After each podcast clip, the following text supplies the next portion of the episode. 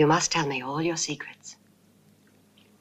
Remember, we must share everything together.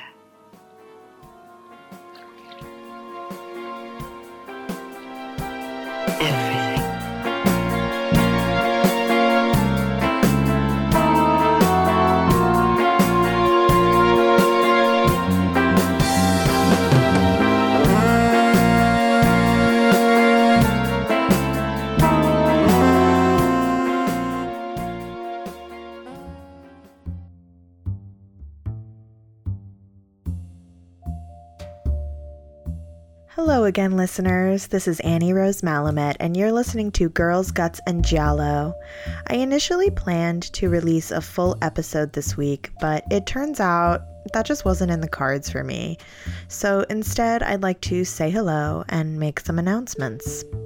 First of all, I'm long overdue to give shout outs to my newest patrons. So here are all 21 new patrons of the podcast Marissa, Mary Howe, Sarah Patterson, also my best friend, Amanda Robinson, Nico, Kay, Petra, Taylor Daisy O'Connell, Sarah Liff Magnus I'm probably pronounced that horribly, I'm sorry, Sarah, Ivy Sanders Schneider, Sean Mannion, my coworker, hi Sean, Amelie Ruschalt Nice, Hillary Post, Thanicia Sullivan, Matt Rogerson, Maria, Kimberly Tuve, Ray Bradway, Samantha Dippert, Allison, and Tracy. Thank you so much to all my new patrons. It means so much to me that you subscribe. And again, you can join my Patreon by going to patreon.com slash girlsgutsgiallo. Every month, I release a newsletter with the readings I did to prepare for my episodes. I also release a bonus episode once a month on a new release. So check that out. I work very hard on it, and every little bit counts.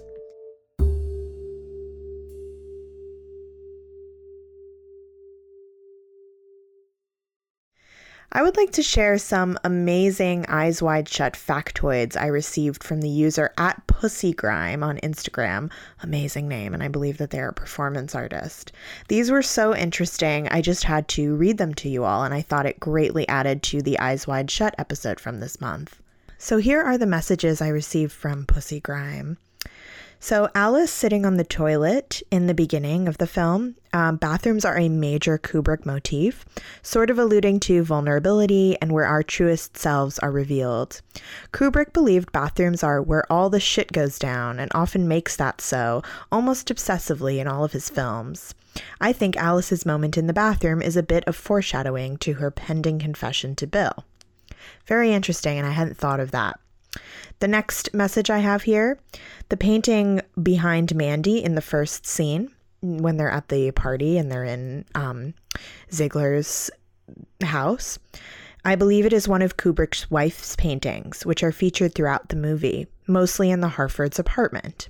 Regarding the original X rating, the closing scene of the film was supposed to be of Nicole and Tom actually fucking. This was going to be a big deal due to their notoriety and actual marriage at the time. Rumor has it this scene was actually filmed even though it wasn't included in the final cut. Fascinating. Re Leelee Sobieski's role. Eyes Wide Shut, and you know I love me some Leelee. She's actually an artist. You can follow her on Instagram. She's got really interesting content. Her character is one of the most obvious uh, references and it's to Lolita and Szavost as a reference to Professor Humbert. I feel like this scene makes a whole lot more sense if it's known that these characters are an interpretation of the main characters from Lolita, but of course with a twist, because Kubrick references a lot of his other films within his films. Since the night shots are supposed to be a dream, the shots of Bill walking outside are of Tom Cruise walking on a treadmill to make his movements seem more airy and dreamlike and trance like. The Red Cloak character is played by the same actor from another Kubrick film, Barry Lyndon. I believe this does draw some reference between the Red Cloak character and Lord Bullingdon from Barry Lyndon, and the meaning slash themes are connected in a weird way.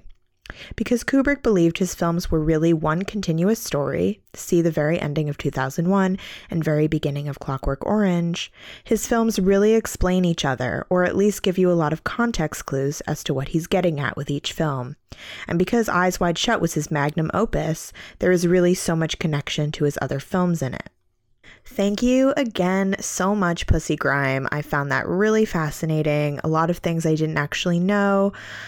I think the treadmill thing is maybe my favorite fact. So thanks again. And always never hesitate to send me any messages or emails um, about facts from the films that we cover on this show. I really love receiving them.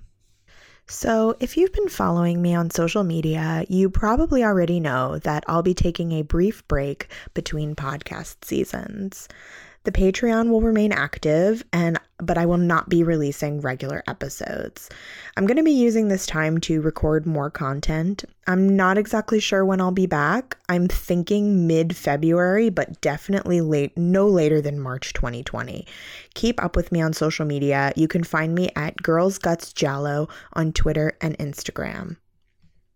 And I would also like to take this time to reestablish the core thesis of this podcast.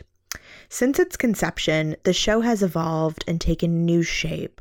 I originally conceived this show as a way to archive the feminine image in genre film. This is still part of what the podcast is about, but it has become much more than that. Girls, Guts, and Giallo is a podcast about controversial, subversive, and sleazy cinema from a femme leather dyke perspective. It is hosted by me, a lesbian vampire, Annie Rose Malamet, and various guests. It is a celebration of trash and feminine perversion. I choose my guests based on their ability to discuss the complexities of subversive representation.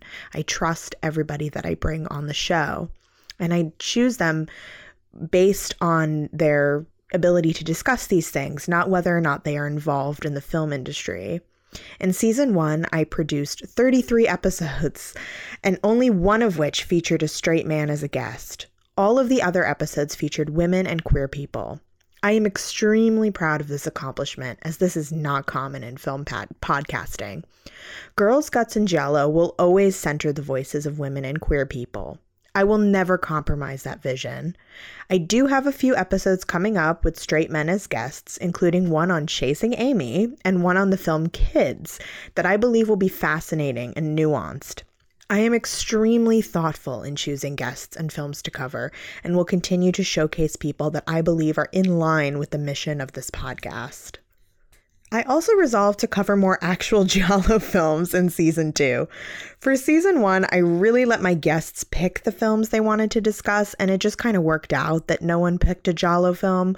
For season two, I am going to be guiding the guests a bit more in their selections and really honing in on what I want to cover on this show.